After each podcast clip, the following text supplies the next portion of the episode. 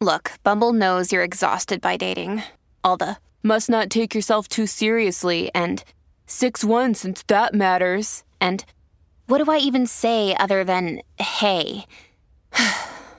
well, that's why they're introducing an all new Bumble with exciting features to make compatibility easier, starting the chat better, and dating safer. They've changed, so you don't have to. Download the new Bumble now. You are listening to the new Mutual Audio Network.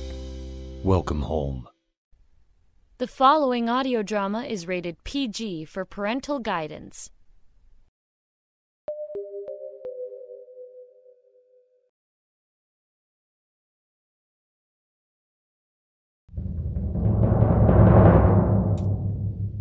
It's season 12 of the Sonic Summer Stock Playhouse. The Sonic Summer Stock Playhouse is the seasonal series from the Sonic Society in which producers and actors from the modern age of audio drama recreate and reproduce classic old time radio plays. The Playhouse is open to all producers and creators of modern audio drama to bring to a contemporary audience these classic plays. And now, over to the host of the Sonic Summer Stock Playhouse, waiting in the seat in his balcony, Mr. David Ault. Thank you, Jack, and thank you for joining us at the Sonic Summerstock Playhouse. I'm waiting here early and anxiously for our double feature this evening as Rachel Pulliam brings us two plays calculated to keep you in. Suspense. This week, Ms. Pulliam brings us Dark Journey by Lucille Fletcher, in which Alice ventures to New York with a friend, but is disturbed by her friend's ability to wish things to happen. And of course, The Thing in the Window, where a man is upset about consistently seeing the figure of a man in his neighbour's apartment window. Suspense was the Golden Age's most popular and longest running. Se- mm. Well, with the curtains rising on time, we're in for a treat with this double feature of suspense.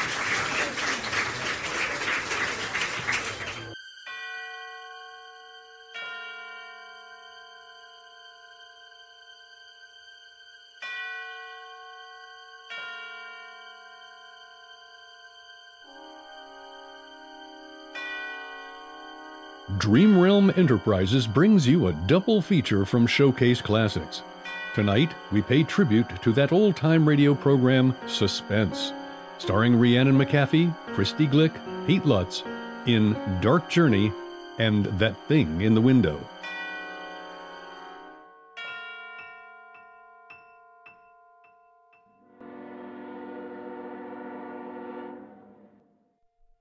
Today I'm going on a journey. I'm going to see Anne Brody again after 15 years. But when the news came yesterday, terrible as it was, it was as though a shadow had lifted from my life, a secret horror that I could never quite forget. I have been afraid of Anne Brody now for 15 years. There is no need to be afraid of her anymore. Anne's secret has been locked in my heart together with all shameful, horrible things. Yet I have never gone on a journey like this one. There have been times when I couldn't bear the whistle of a train, flung out long and mournful over the lonely countryside. I couldn't bear the smell of a day coach, the feel of the plush seats, the rattle and bustle, only because everything came back. Every detail of that long and terrible weekend we spent together 15 years ago.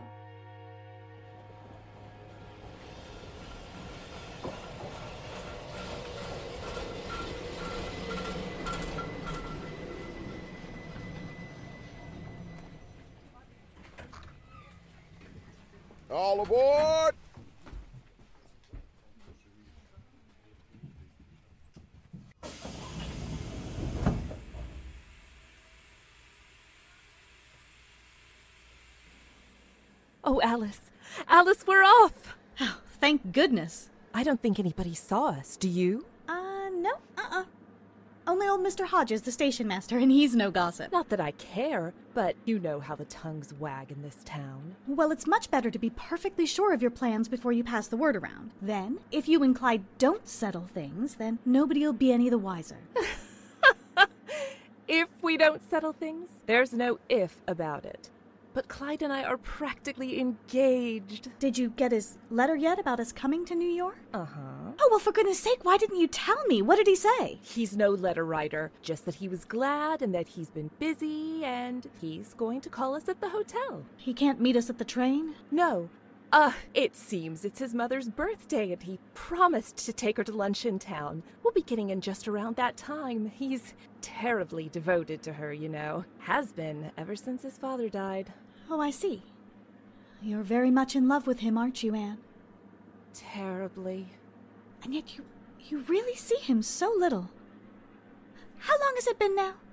Three months? Three months and six days. But it doesn't really matter. No?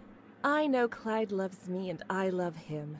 There's a bond between us, and nothing will ever break it. As long as you feel that way, it's a wonderful way to feel. But I don't think you ought to let it drag on like this much longer, Anne. I really don't. Oh, don't worry. We'll settle it this time, once and for all. You'll see. When we're on this train again, I'll be wearing his engagement ring on my finger.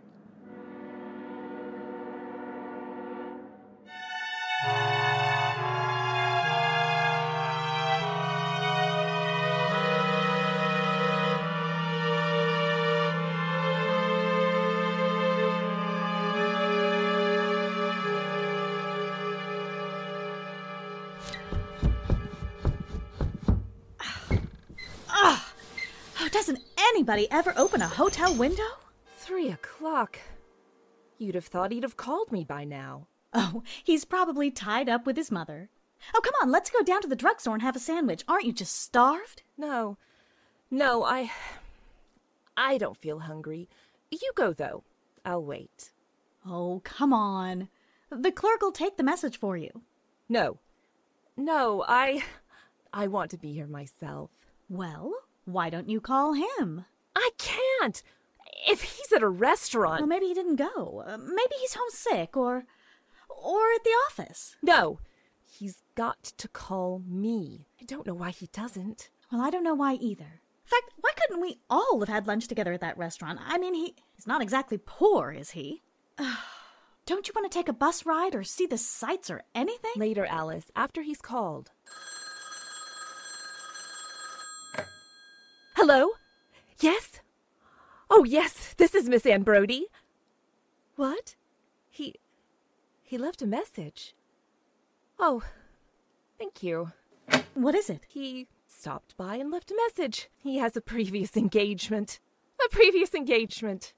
When he knew I was coming to New York this weekend only to see him. Oh. Oh, well, maybe it was something he couldn't get out of. Uh, maybe on account of his mother's But birth. he already gave her today. And after all, he knew I was coming.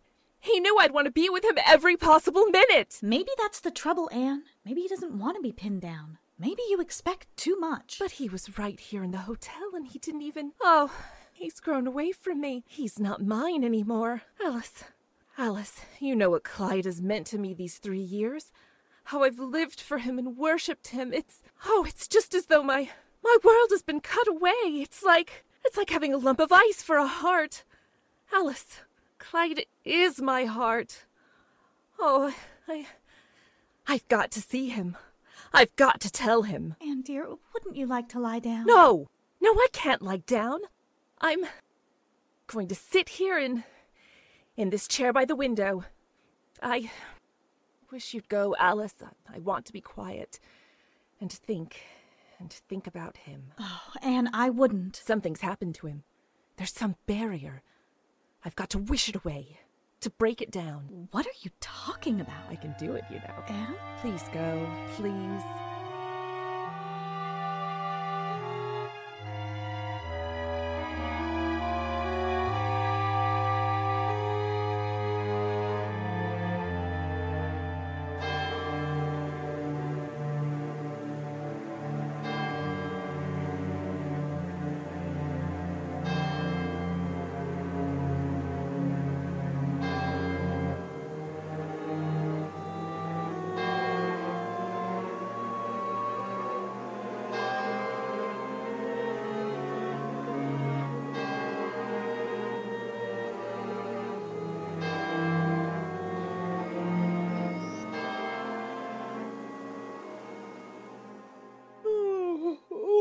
My gosh.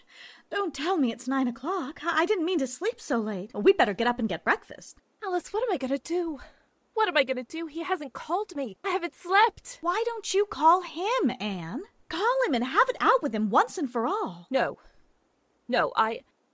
I couldn't. Maybe there's something bothering him. Maybe it's some family situation. After all, his mother didn't have lunch with you yesterday. Maybe, maybe there was a reason. What reason could there be except she doesn't want to meet me? She doesn't want him to marry anybody. She wants to keep him all to herself. Oh, well, isn't that enough to upset any fella? Oh, oh, come on. We'll get to the bottom of this thing. What's his number? I'll get it for you.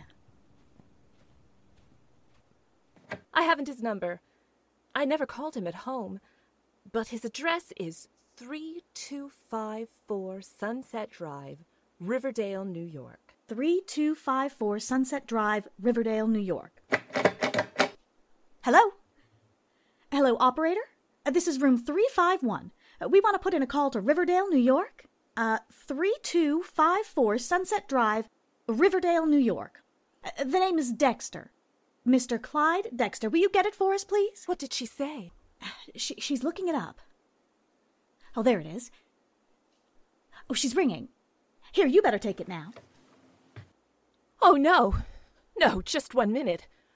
One minute. Let me get my breath. Let me think of what I'm going to say. Hello? Is this the Dexter residence?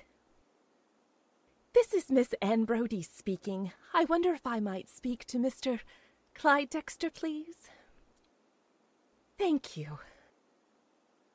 Clyde? Oh, Clyde, this is Anne.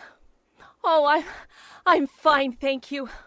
Oh, Clyde, I've been waiting here at the hotel for you to call, and Alice and I have to spend the morning out, and we thought we'd better let you know we wouldn't be in, just in case you wanted. Uh, oh, yes, Clyde, I. I know you said you had a previous engagement, but I thought. Well, you see, Clyde, I'm I'm only going to be here today. We get to see each other so little. I was wondering. What's that, Clyde? Yes. Yes. Well, no, I. I didn't. What did you say, Clyde? I didn't understand. You what? You. Oh, Clyde. Oh, Clyde, it's not true. It. It can't be. But, Clyde, we. But, Clyde, you can't do this to me. I. I considered myself engaged to you. Anne? Anne, give me that phone. No. Oh, no. I just want to say goodbye to him, please. No. And don't. Don't look that way. What did he say? He told me he's engaged to marry a New York girl this September. Oh, Anne. He he just isn't worthy of you. He, he couldn't have been if he treats you like this now. I love him. I love him. I'll love him till the day I die. Oh, Anna. I, I am sorry. I, I'm so sorry. Oh, please, Alice, please, don't talk. Don't come near me. Oh, go away, will you, just for a little while? Oh, no. No, I won't leave you. I can't leave you when. Just go away, I said. Oh, do you hear me? Go away. I want to be alone. I want you to go away. I. I have work to do. Work to do? I'm. I'm gonna will him to come back to me. I'm gonna make him come to this hotel through heaven and hell. And they're dragging him away from me. Oh, Anne. I can do it. I've done it before. I've made him write to me. I've made him call me up out of a clear sky after months and months. I willed him to speak to me the very first time I saw him when he was just a stranger. I willed him to give me his fraternity pin last year at the spring dance. And I can do it. I can do it. If only I try hard enough, if you're absolutely quiet. Clyde. Clyde. It's no use, he's too far away. Huh. I'll have to come closer to him. We're going out. Going out? W- w- where to? To Riverdale. Riverdale? I want to look at his house, to see where he lives. There's something there. Someone who's holding him back. Anne. Let's go back to Denford. let's take a train tonight, any train, and get out of here for no, good. I can't go home. I told you that before. I can't until I have his engagement ring on my finger.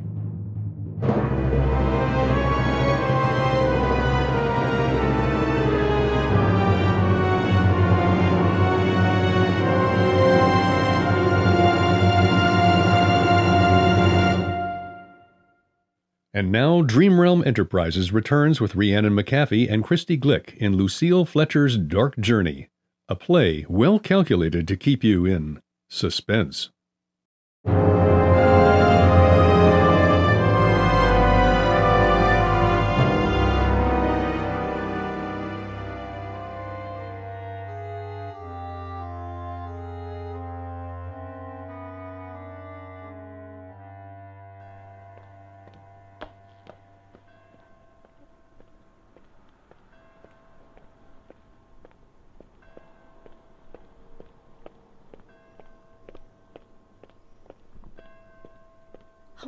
Dark. I, I don't think we ought to be wandering around here like this. There might be strange men There's and the street, Sunset Drive. And there's the house. I've seen pictures of it. I'd. I'd know it anywhere. Anywhere. This is doing you no good. Oh, hush. I've dreamed about that house. Dreamed of myself and him living in it together. I've dreamed of our children playing on that lawn and the sound of music inside and our car standing outside. Oh, but it wouldn't mean a thing to you, Anne, if Clyde didn't love you. I've dreamed of the years we'd spend together. Why, I. I even named the children Clyde Jr. and Peter and Charlotte. That's his mother's name. I never liked it. I was going to call one child that just to please him. and now. What have I got? Nothing. Nothing. It's gone. Come on. Come on with me, Anne. Oh, there's a light going on upstairs. Do you suppose it's his room? I wonder if he's home. Clyde. Clyde. Think of me. Come back to me. Oh, love me, Clyde. Love me. Love me. Oh, don't, Anne, don't! Somebody might hear you. A shadow at the window. Oh, it's Clyde. Oh, no. No, it's someone else.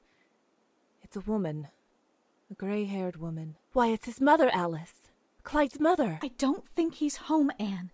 Let's go back to the hotel. No, no. I want to see her. I've heard so much about her. She always turned her nose up at me.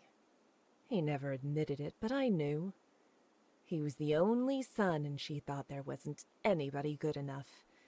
And. and he was always under her influence. Just believed everything she said. I could tell the way he talked. It was always, Mother says this, and Mother says that. I bet it was she who turned him against me, who picked out that. that New York girl. Oh, Anne, please, come on. You're just tearing your heart out. She's up in his room now. She's straightening his things. She's happy up there. She doesn't care that she's made me miserable. Oh, I can feel it now, Alice. I can feel the barrier in my heart. Shh! Somebody's coming. Let's go. We're doing no harm. We can stare, can't we, if we wish? Come on. Come on, we'll walk past the house. We'll defy her. We'll go up and ring the bell, and and then when she comes down to answer it, we'll ask, Is Mrs. Clyde Dexter at home? And then when she asks us who we mean, we'll laugh in her face. Oh, Anne. You're just beside yourself. Yes, I am. I am beside myself. Because I feel it, Alice. He's lost to me as long as she's up there. Well, I can stand here, out here under the trees, trying to reach him with every bit of soul I possess. But as long as she's there, as long as she's alive, he'll never be mine again.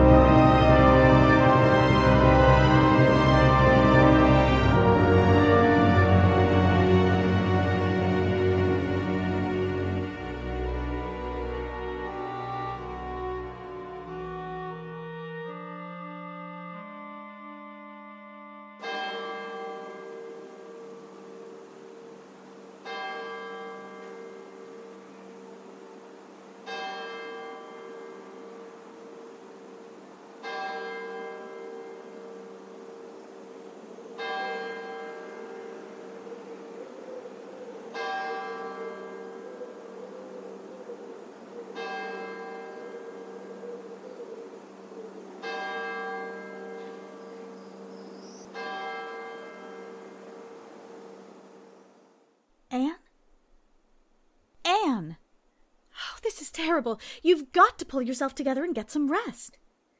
Y- You've been sitting in that chair now for three hours. Please don't talk. Just let me alone. You're working on that, that willpower thing still, aren't you, Anne?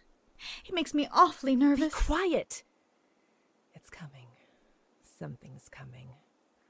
Something's going to happen. I feel it all around me. Oh, I'm gonna get a doctor if you don't stop. Shh, shh. I feel it.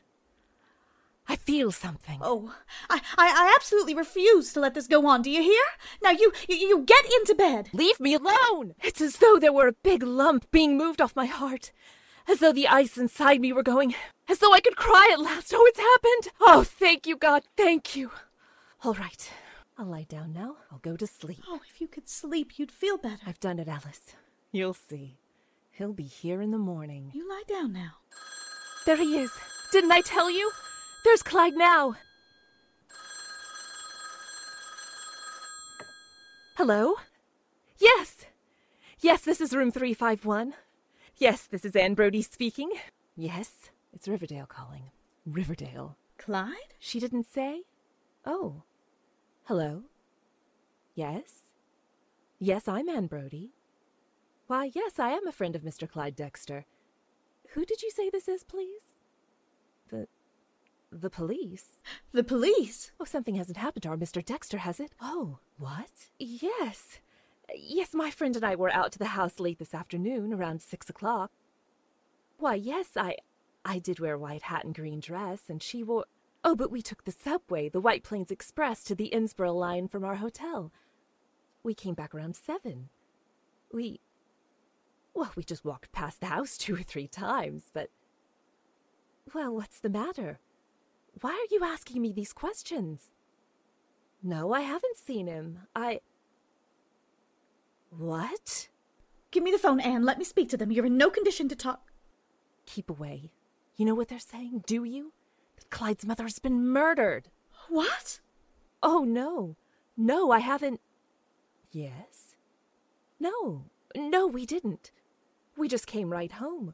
We didn't even ring the bell. Is Mr. Dexter there with you? I see. Well, I'd like to speak to him, please, when he gets through. Will you ask him to call me? Yes, we'll stay here in the room. Oh, Anne! It was a hammer. At eight o'clock tonight. She was struck from behind by an unknown assailant. How awful. Why did the police call us? Uh, What have we got to do with it? Clyde was home when we walked by the house. He saw us standing there. I'm going to tell him, Alice. I'm going to tell him the truth. Truth? What truth? There's always been that power inside me. I've known I had it, and sometimes it frightened me. Things have happened. I've been afraid sometimes to use it, afraid it would turn against me. And tonight it did turn against me. Anne, what do you mean? By an unknown assailant. Murdered by an unknown assailant. You know who that assailant was? It was me. Anne, are you crazy? Y- You were up here in, in the room every minute. I was up here in the room, but I was wishing she were dead. I was willing him to come to me. I was trying to destroy the barrier. Oh, why, surely you can't believe that, Anne. It was, it was only a coincidence, a terrible coincidence. I was trying to bring him back, to touch his heart. But the power didn't touch his heart. His heart's like steel against me. It struck his heart and glanced off and struck her. Dead. Oh, Anne, please. Please, you're talking like a lunatic. You don't understand. People like you can't understand. People like you. But there's violence to will. To store it up takes years. To send it out of yourself is like. Like sending a powerful hand with fingers. Will can't kill somebody, Anne. Not pure will. The, the body is one thing, the mind's another. Mrs. Dexter is physically dead. Her heart stopped beating. There was a blow. Somebody real. Somebody human did that. She was struck from behind. She was alone in the house. They said the doors were locked. She had no enemies. It came out of nothing. And it went away again. Oh. I. I never dreamed. I didn't want it to happen that way, but. But it's getting beyond me. It's assuming forms and accomplishing ends I don't plan. It's. It's turning against me, Alice. Turning against me. Oh, do you think a police court will believe you? You'll only confuse the testimony. You'll only hurt Clyde. Oh, Will. Will, you talk about the power of your will. Did you have any real power these last two days? Did it bring Clyde to this hotel? Did it make him love you? Or even call you up? Yes! Yes! Yes! Oh, don't you touch it. I won't let you speak to him. Get away from that phone, Alice. Do you want to get us in trouble? Do you want us to go to jail and spend weeks in court? He'll put you there. He wouldn't care. Get away from that phone, Alice. I don't believe you. Do you hear? I think you're mad. You're mad as a hatter. Get away from that phone. No! Anne. And you'll ruin your life. You'll fall into suspicion, and people will always think you had something to do with it. You, you'll end up in an asylum. The whole world will know he jilted you. What, what are you going to say to him? he must be half beside himself as it is. He, he'll never believe you. All right. Thank you, Alice. You see? It is there, isn't it? I made you do what I wanted. And I can make anyone. Hello? Hello, Clyde. Oh, Clyde, darling, I just heard the terrible news. How terrible for you. I'm so sorry. Yes, Alice and I were out there this afternoon. We came by to say hello, but we got cold feet and came home. Oh, no, Clyde. No, we didn't. Not a soul. Oh, yes, my darling, I. I understand how terribly broken up and. and my heart goes out to you. Oh, I will, Clyde, dearest, I will. I'll be right over. I'll help you in any way I know. Goodbye, Clyde. Anne. You didn't tell him. You're not going to tell him at all. No. Why should I? He's mine now.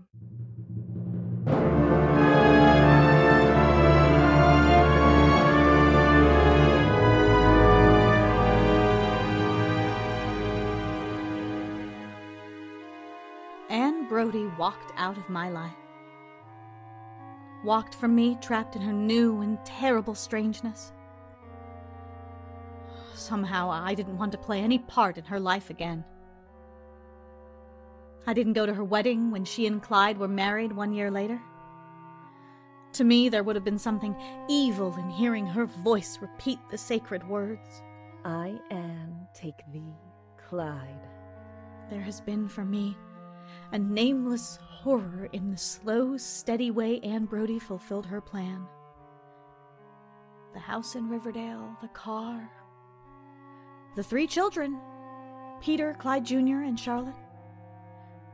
Her happiness, her triumphant motherhood has somehow been hideous to me. I've never heard a train whistle crying through the dawn but what I thought of her and shuddered. I have been afraid of Anne Brody now for 15 years. Today I know I've been a fool. Today I know that it was a real murderer who murdered Mrs. Dexter with a hammer from the service porch. Today I'm going on a journey to Riverdale. I'm going to see Anne Brody again. Lying will-less and struck down in her coffin. Lying innocent and pathetic. Lying murdered. Not Will, nor nameless monsters of the mind could save her from the truth at last. Yesterday afternoon, the weak, long brooding creature who could not brook domination from mother or wife flung pent up death against the mistress of his will. Yesterday afternoon, Clyde Dexter struck again.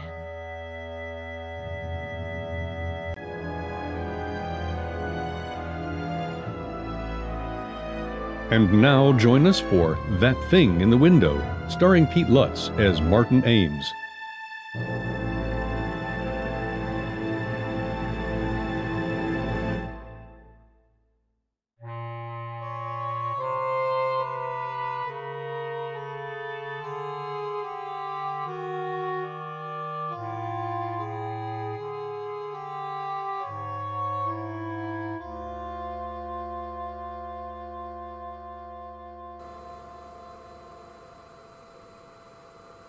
Mary, turn that vacuum off here for a minute and come over here, will you? I want to show you something. Yes, sir.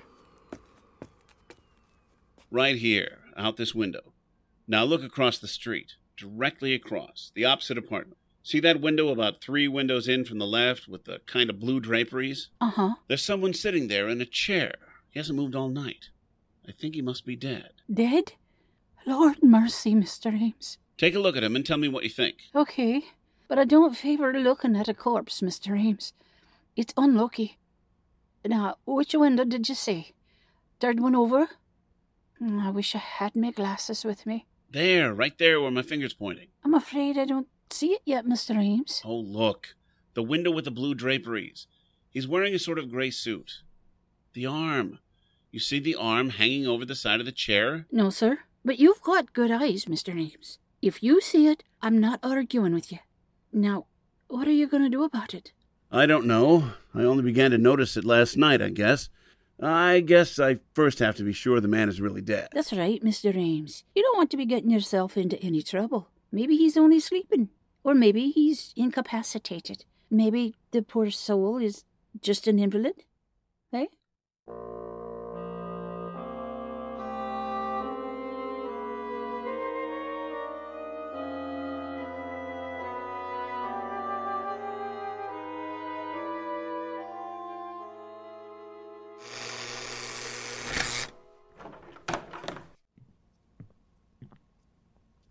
Yes? Oh, hello. I'm Martin Ames. Are you the superintendent of this apartment house? That's what it says on the door. I've come to inquire about one of your tenants. Yeah? What is it? What do you want to know? I live across the street. Well, I'll be frank with you, sir. I've been looking out my window across to this building now for two and a half days, and there seems to be someone dead in one of the windows. Huh. Which window? It's the tenth floor. I've counted from the street, and it's ten stories up. There's a window with blue draperies about three windows in from the left, facing toward me, that is, and there's a man sitting there slumped down in a chair. Huh. Yeah, just a minute. I'll get out my chart. Tenth floor up from the street, huh? Well, it's really the ninth floor. The lobby counts one. We got two apartments along the front of the house. It's in the front, yeah? That's right. Huh. Now, three windows in from the left. Uh, that'll be 9B. A four room. Uh, no, that, that couldn't be right. 9B is two ladies. You say this is a man? Yes. The face isn't clearly visible. The head slumped forward. He's wearing a gray suit, and he's sitting in a high wingback chair. Uh, I don't place him. Well, maybe he doesn't belong in the house. Maybe he was visiting someone. Like I said, this is all conjecture, of course. He may not be dead, but I've watched him a good deal. I'm home a lot in the daytime. My profession, the stage, doesn't take up too much of my time. It looks quite suspicious. Okay, I'll check on it. Mind if I stick around? No, sit down. I'll I'll give 9B a ring first on the house phone.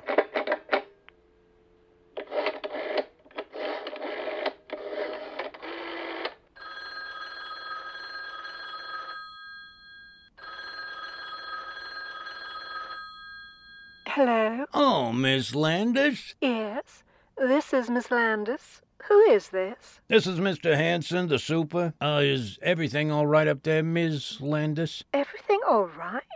Why, yes. Yes, of course. Okay, Miss Landis. Thank you very much. Thank you.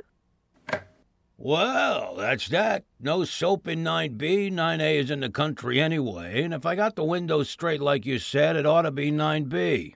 The single ladies? Yeah, only it couldn't be them. They're real old maids. They've been living in the house for years, real old fashioned type, you know? Say, if they knew you thought there was a man in their apartment, the two of them would just jump out of their skins. Whoa ho! I don't know what to say. You sure it must be that apartment? Oh, yeah, yeah. That's the place, all right. But you probably just made a little mistake. You know how your eyes can play tricks on you. After all, it's a pretty wide street. I don't think I made any mistake.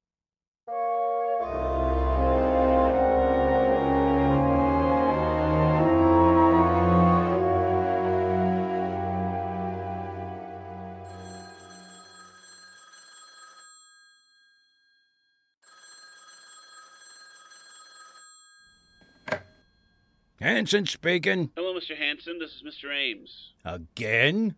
It's not there. But, Mr. Hanson. I checked up on the two apartments this morning. 9A is back from the country. Everybody's okay. And 9B is out walking the dog. No dead bodies in the whole place. I can see it. It's still there. Okay. Just where? Will you tell me where? In the same window. The one you said was 9B.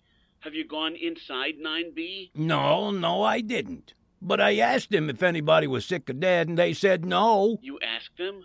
Why didn't you just search their apartment? What do you mean? Break in when they're out? No. Search it while they're there. Ring the bell, walk in, and do it. Yeah? Not without a search warrant from the police. These apartments don't belong to me. I just take care of the building for the company. Then let's call the police. No, no, not me, mister. I didn't see no dead body up there. Then I will. After all, somebody's got to do something.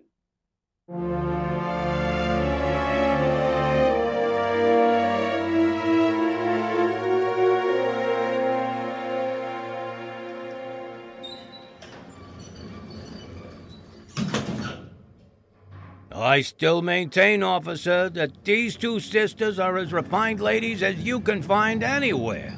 High class, nice church going ladies. They used to teach school up here at PS 33. Yeah, that don't mean a thing. As it happens, there's a play on Broadway right now in which two nice old ladies commit murder after murder. They got a dog in there.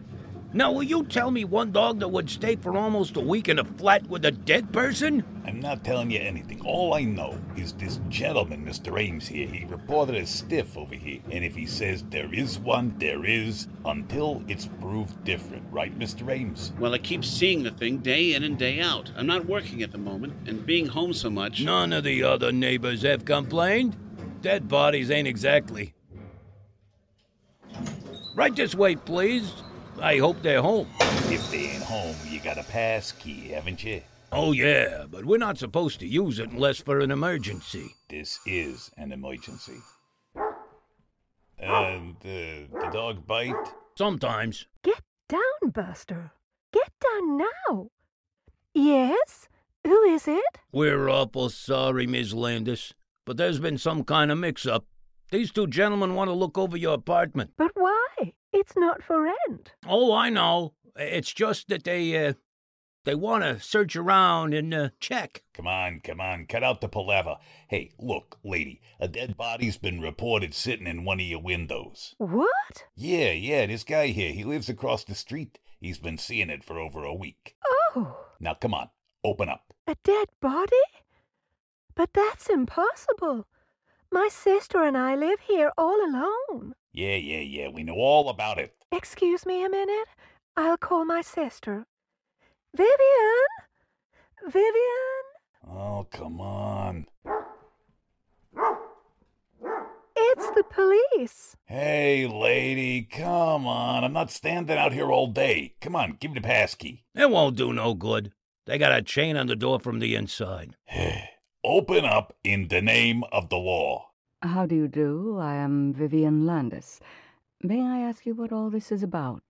Certainly, lady. I got a search warrant made out by this gentleman here who said to search your place. He said you got a dead body in there. A dead body? Why, that's perfectly ridiculous. It is, but it's been reported. Now kindly take the door off the chain and let us through. Of course. First, may I ask how did this peeping Tom see into our apartment? Well, I thought, Mr. Hanson, we. We're quite private. Well, you see. He lives across the street on the same level. Well, then we should have to keep our shades down in the future. Although one would think a grown man would have something better to do. Do come right in, gentlemen. Make yourselves right at home. Thanks. Is he coming in too, Mr. Busybody? No, he doesn't have to if you don't want him. Well, I most definitely don't. Okay, Mr. Ames, you better stay outside. Uh, officer, I was. Oh, he does want to poke around in our private rooms. Is that it? Then he better have some ulterior motive in worming his way in. Maybe he's coming to get the lay of the land so he can break in someday to rob us. Okay, okay, he's not coming in. Now, let's take a look at your window.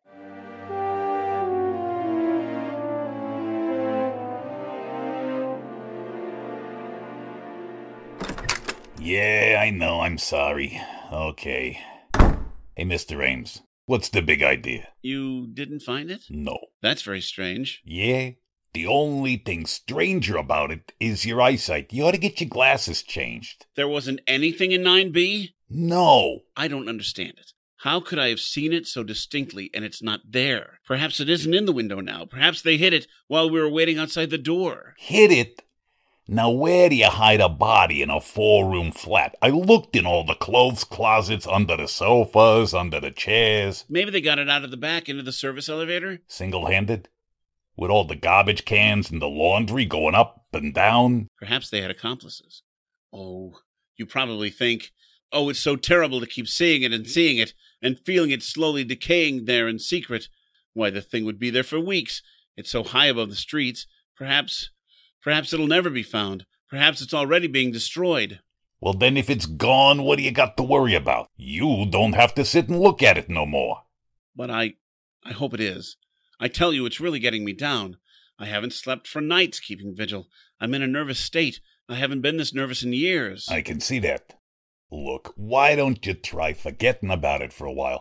Try not to look over into that window or, uh, go away for a change. You've done what you could, Mr. Ames. If there really is a stiff over there, then it's my business, ain't it? You mean you think I'm I may be I'm not saying nothing, Mr. Ames, but if I was you, I'd try catching up on a night's sleep.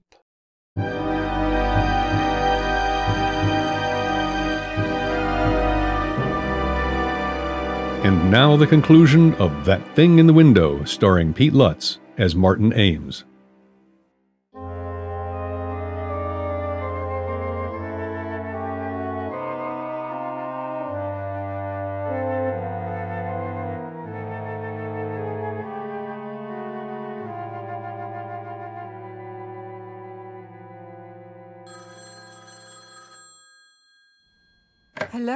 Miss Landis?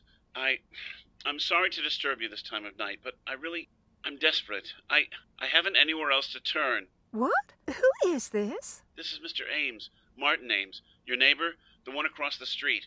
I was in your apartment yesterday morning with the police, or rather, I was almost inside your apartment. Your sister wouldn't let me in. Now, please don't think of me as a pest, Miss Landis. I don't mean to annoy you. It was only because I was I was so desperate that I initiated that search. It's quite all right. Goodbye. No, please don't hang up because it's worse now than it ever was. Miss Landis, I've been sitting here opposite of your apartment, staring into your window, and I I'm only asking you to help me, Miss Landis. Help me just a little. Help you? It's still there, Miss Landis. What is still there? The dead body in your window. Oh, my. There isn't. How dare you? When the police arrive. I know, I know. I know it doesn't have anything to do with you. But would you do me just one favor, Miss Landis? Would you go into your living room and just check once more? Oh! Uh, I won't. I'll do nothing of the kind. You're out of your mind. Perhaps I am, Miss Landis. That's what I'm trying to find out. Then perhaps your sister Vivian would help me. She's not at home. Oh, Lord. And anyway, I don't see how you can see in. I pulled the shades down in there yesterday morning. I know. They're all down still. Then how can you see? I can't. At least not the actual body. It's just a silhouette. I'm not belying you or your sister, Miss Landis. It's just if there's someone dead in there, it's not you who are doing it, but think of me. What? If you could just be here and look over there and see the shadow of those quiet fingers, that shoulder, that head. Oh, please stop it! Stop it! It's not here! It isn't! Just tell me one thing, Miss Landis. There is a chair by that window, though, isn't there? Yes. There's a chair. A high backed wing chair? and have you anything on it? Anything piled up? I mean, like curtains, cushions, a dressmaker's dummy, or. Of course not. Or do you have a plant in the window in front of it? Some kind of an odd table? Anything? Anything that would cast a shadow like a man's head slumped forward or an arm hanging limp? no. There's nothing. Nothing but the chair. Then would you do me just one more favor, Miss Landis? Please? Please? As an experiment, would you just go into the living room and move that chair from the window, please? I. If I do it, would you stop pestering us? Yes. Would you leave us alone? Forever? Yes. Yes, if it works. If it works? What do you mean? I can't tell you, Miss Landis, until you move the chair. Do you mean? Oh. All right. All right.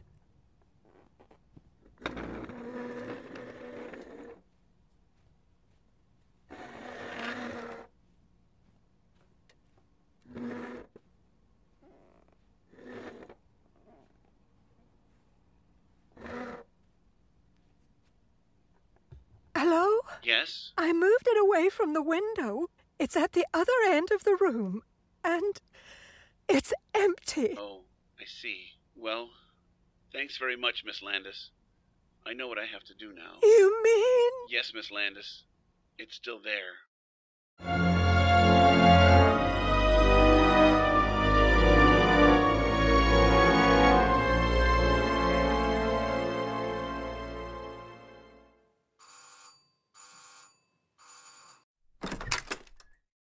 Miss Landis. Where is it? I want to see it at once. Oh, yes, miss. Come in. I hope you'll excuse my appearance. I I just passed another sleepless night.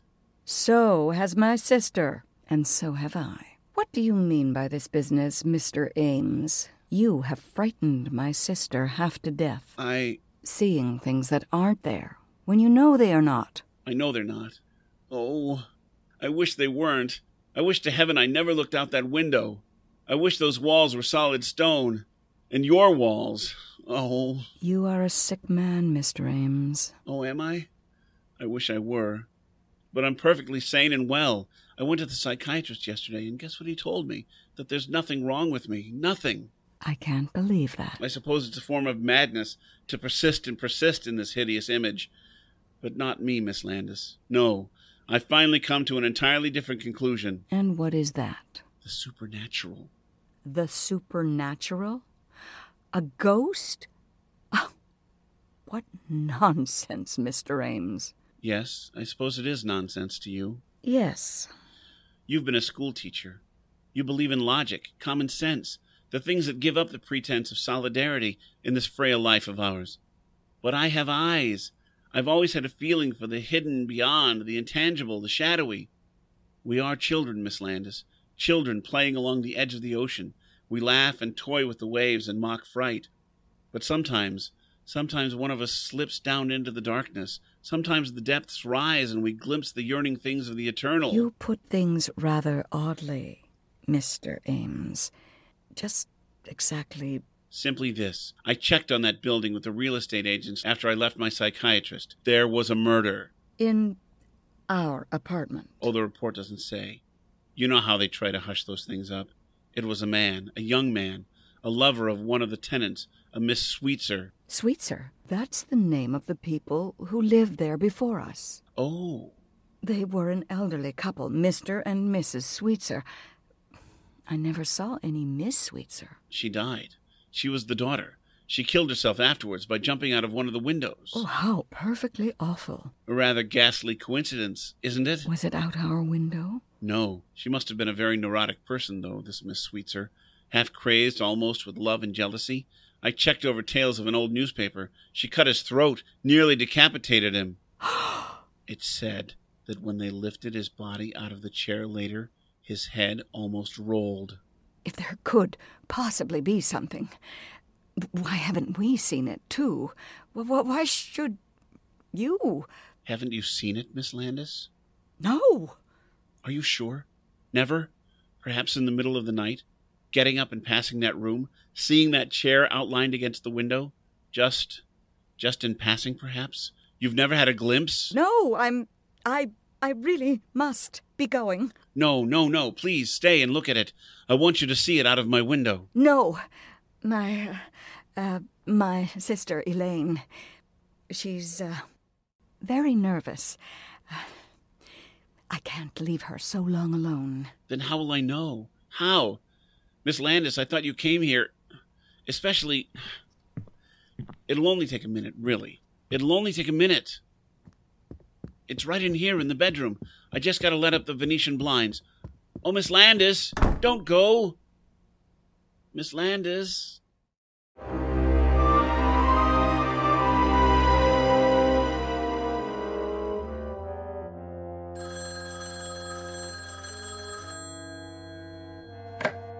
Hello? Uh, hello, Sergeant. This is Ames, Martin Ames. I just called to let you know I think you're right about that good night's sleep. Yes, I'm going away tomorrow for a long rest, shutting up my apartment. I. I'm all tied up in knots. I don't know what to think. Oh, they did. Yes, I saw the moving van in front of the house, but I. I didn't know it was those two sisters. Couldn't take it, huh? Well, I can't take it much longer myself.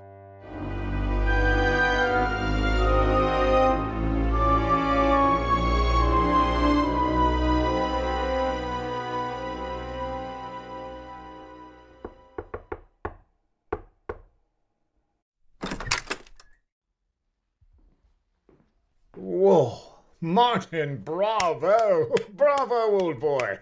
shh, shh, not so loud. Why all the mystery? The superintendent, uh, doesn't like me. well, you'd think he wouldn't like you, grabbing this beautiful apartment right from under his nose. He probably had it promised to a friend. But you've got it now, Ronald, just as I said. So I have, old boy, so I have. And it's beautiful. You know I'm crazy about it. Marty, you've outdone yourself. You've been more than generous. Think nothing of it, Ronald. I was glad to do it for such a distinguished colleague. Well, it certainly was nice of you, and I wish I could do something in return. I really do. Perhaps that play I'm doing next week. You know, there's a part in it, a rather small part, but very necessary. Well, thanks just the same, but I'm doing pretty well just now, Ronald. I don't know how you found it, Martin. I mean, in this housing shortage, you know, even the superintendent didn't notice the rent. When your call came to my manager, I left rehearsal. I wouldn't trust it to anyone but myself. I left the whole cast just standing there when I came over. And when I asked this gloomy character, Hanson, he just said nothing about it. I insisted, of course. I told him who I was, and finally he pulled. Sure enough, these two sisters who lived here just decided to move out. I hope he didn't mention my name. You know, if Hanson knew that I tipped you off, he. Oh, no, no. You asked me not to. Anyway, I think my own name was enough. Seriously, Marty, how did you know? Were they friends of yours? Oh, no. It's all a long story. Come, let's sit down, shall we? In the living room.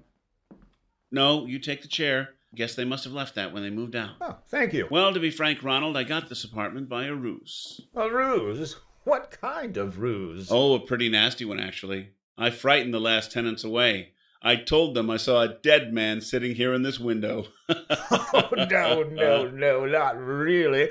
How clever of you. Of course, there was one. You see, I live across the street, directly across in that apartment there with the French curtains. One night, just sitting there late, I got an amusing thought. There was a kind of shadow in this chair, the one you're sitting in. It reminded me a little bit of a corpse, and it came to me that it might be fun to create a great pawn, a character, a corpse that wasn't there. Oh, I don't follow you. Some actors need a play, Ronald, to create a character. Others, the great ones, work out their own dramas. I proceeded to invent a part for myself. I was the eyewitness, the innocent bystander across the street who saw a corpse in here. And I kept seeing it and kept seeing it. And finally, by the power of suggestion, it became real enough to frighten them away. Very clever.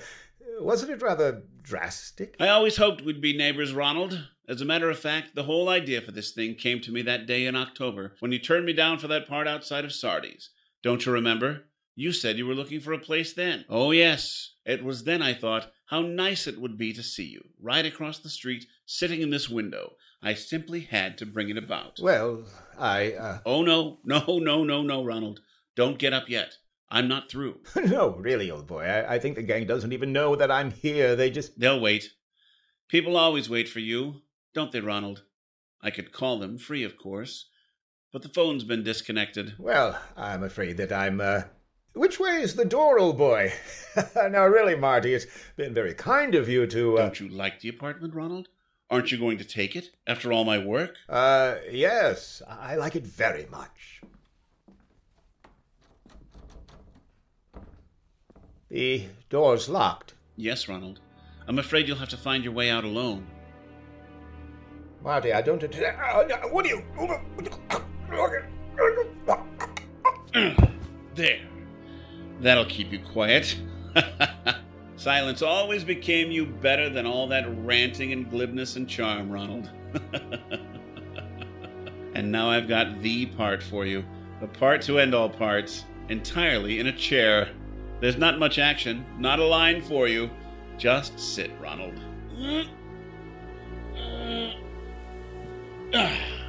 Just sit in this chair by the window. Here. It'll be the greatest performance of your career. You liked to hog all the fattest roles for yourself, didn't you? Well, this is a part that's been talked about up and down this street for weeks. You'll play the part of a ghost, a corpse that never was, a hallucination in my brain. And who will be your audience? I will. I, the insignificant, outmoded ham, who wasn't fit to appear in your precious plays, but good enough to put you here, Ronald. Who's the better actor now? Ronald. Goodbye, Ronald. See you across the street.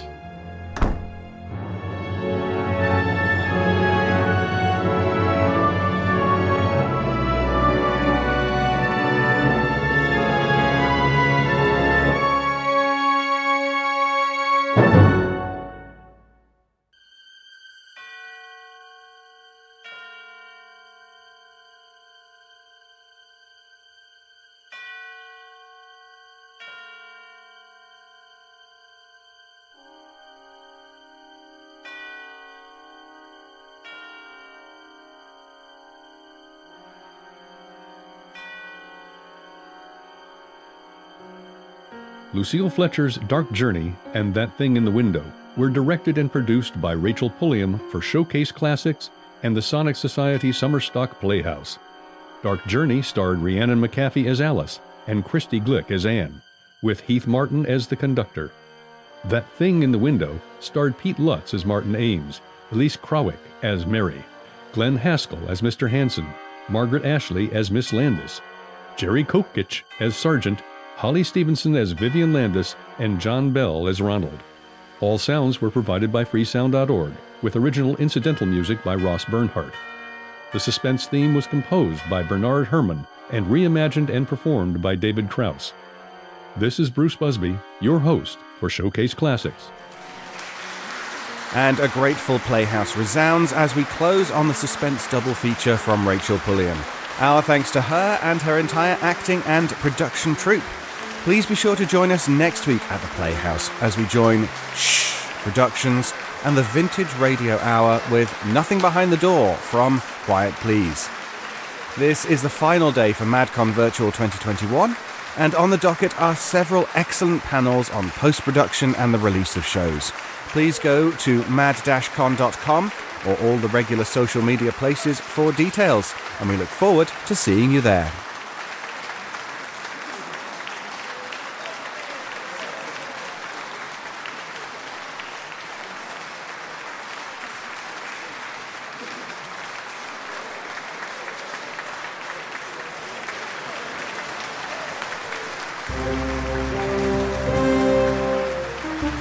And that concludes this week's performance of the Sonic Summerstock Playhouse.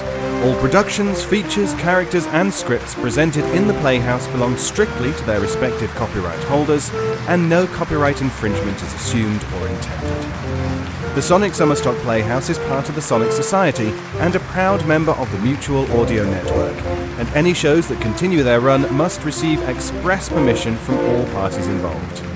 Join us next week for another new classic. With thanks to our announcer Jack Ward, I'm your host, David Ault. Good night.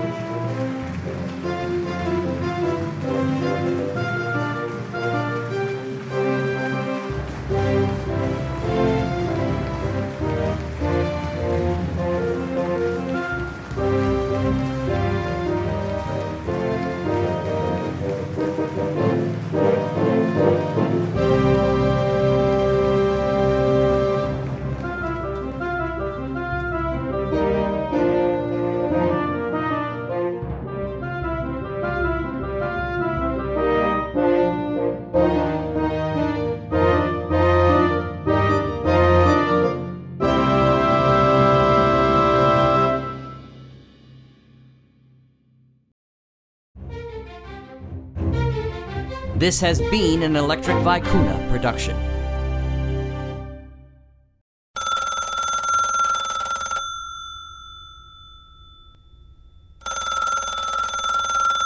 You can listen to classical and brand new audio dramas through the Mutual Audio Network. Subscribe through Apple Podcasts, Stitcher, Google Play, Spotify, or iHeartRadio today. There's eight different podcasts, one for each day of the week and genre, and the Mutual Audio Network broadcast feed so you don't miss a day of your favorite shows. Subscribe to Mutual Audio tonight. Good night.